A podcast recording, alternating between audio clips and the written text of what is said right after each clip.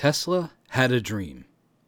As early as the 1880s, the brilliant Serbo Croatian inventor spoke of something called free energy.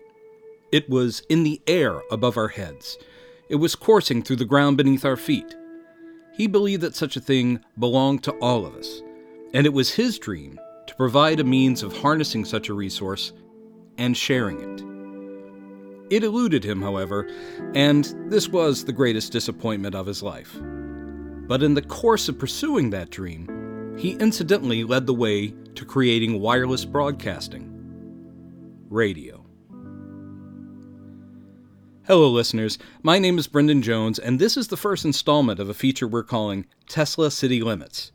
Uh, think of it as a sort of footnotes or miscellanea regarding the Tesla City stories, where I get to share not just behind the scenes glimpses into the making of our show, but also what relevant and otherwise history I've uncovered about the Tesla Broadcasting Company itself and its brief existence.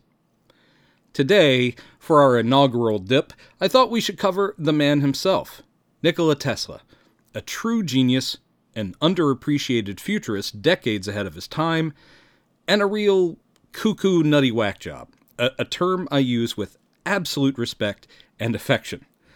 Although the tiny independent broadcasting concern was named in honor of him, Tesla had absolutely nothing to do with the Tesla Broadcasting Company. So, why cover the man here? Several reasons. One, why not? He's fascinating. Two, it's worth it anytime, any way, to instruct the younger generations that Tesla is more than just a car company and that Elon Musk is not the man's legacy.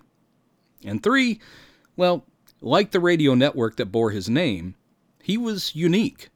A dark horse and an underdog that nearly succumbed to obscurity. And who doesn't love an underdog story? Though he's become something of a cult figure over the years, hell, he was even played by David Bowie in a movie once, not everyone is familiar with the visionary genius Nikola Tesla. He was born in 1856 in the Austrian Empire with an early and self taught grasp of and mastery of physics and engineering. Even with no academic degree, by the time he immigrated to America in 1884, Tesla was already recognized as a brilliant electrical engineer with daring, some might say crazy, ideas. A former employee and eventual rival of Thomas Edison's, talk about a one sided contest considering Edison's homegrown legend and vast resources, Tesla became known to the general populace as much for his knack for vaudevillian showmanship as for his theories and inventions. He was the creator of the alternating current induction motor and was a pioneer in the fields of X ray and remote control technology. But behind all of his far reaching experiments and multitudinous patents he envisioned something bigger and better for the entire planet free energy and universal communications.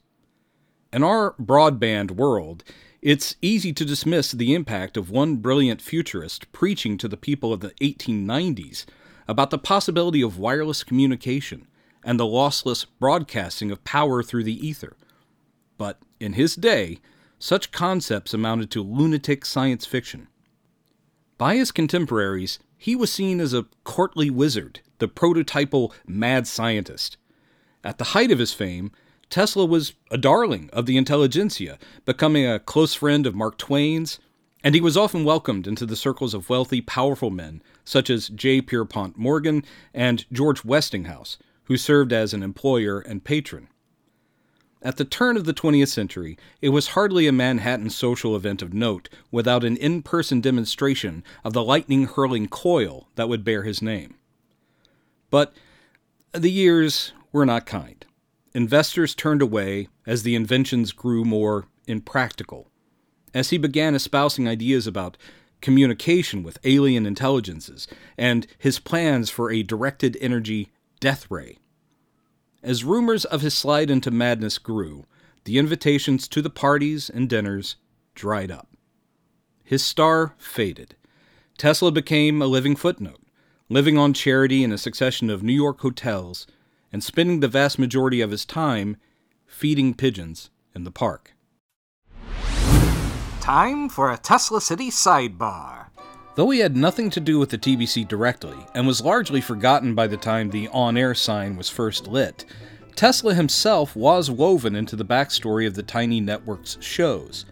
Tesla City, in the canon of the shows you'll hear, was originally named New Utterby, but a prosperous Croatian immigrant family named the Dragonics petitioned to rename it Tesla City in honor of their famous relative.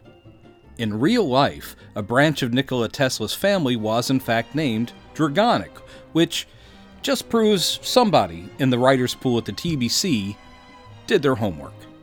That was a Tesla City sidebar. So, all of that Wikipedia biography aside, just how did the Tesla Broadcasting Company come to borrow the visionary's name? In 1937, at a high society soiree similar to those once attended by the brilliant inventor decades prior, a man named Corporal Edgerton Buck Spivey the eventual founder of the TBC, whom we'll be talking about quite a bit in segments to come, looking to escape the stultifying chatter of magnates and millionaires, as well as dodge the advances of middle aged widows and blue blood spinsters, ducked out of his host's Fifth Avenue mansion to get some air.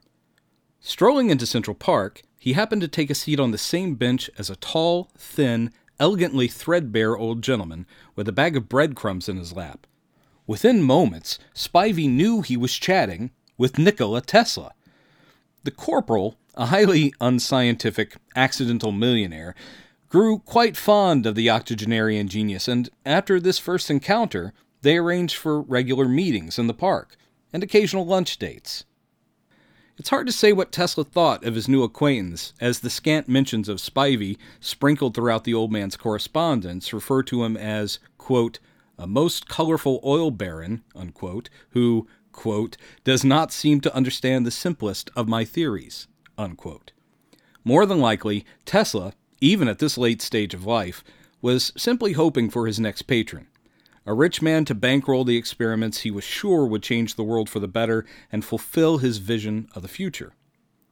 The one mention of Spivey that interests those of us scavenging through the history of the TBC the most is found in his last letter to his friend Robert Johnson before the poet's death. Quote, Buck is looking into a new business venture. He asked me if I knew anything about radio. Unquote.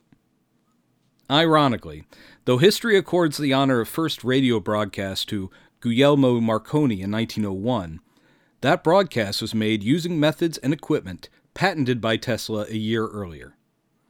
In 1943, the year of Tesla's death and the launch of the TBC, the U.S. Supreme Court retroactively honored those patents, thereby acknowledging, quietly, that Tesla was the true father of radio. Maybe this was fresh in Spivey's mind when he incorporated the Tesla Broadcasting Company, naming it in tribute to the man he recalled as, quote, a true blue genius and a genteel soul who always stank of bird shit. Unquote. Next week, we'll be presenting another full cast recreation of an episode from the archives of the TBC, and I hope you'll revisit the Tesla City Limits next month when I'll be relating the first part of the rather unlikely tale of how yours truly came into possession of these 80 year old transcripts. It's a story as weird as anything cooked up by the TBC's writers. This is Brendan Jones, Director and Chief Archivist, dropping you off at the Tesla City limits. I trust you know your way back home. The Tesla City Stories is produced by Lauren McCune, John Campbell, and Brendan Jones. Executive produced by Jerry Chrisman for Raygun Gothic LLC. Additional production support provided by John Campbell. Special thanks to Sam Mowry of Willamette Radio Workshop, our dedicated cast of talented actors, our tireless crew, and the support of our incredible fans all across Tesla Nation. Please like, subscribe, rate, and review us on your platform of choice, and spread the word about us. That all helps to boost the signal. To learn more about us and see upcoming dates of our live performances, check out our website at teslacitystories.com.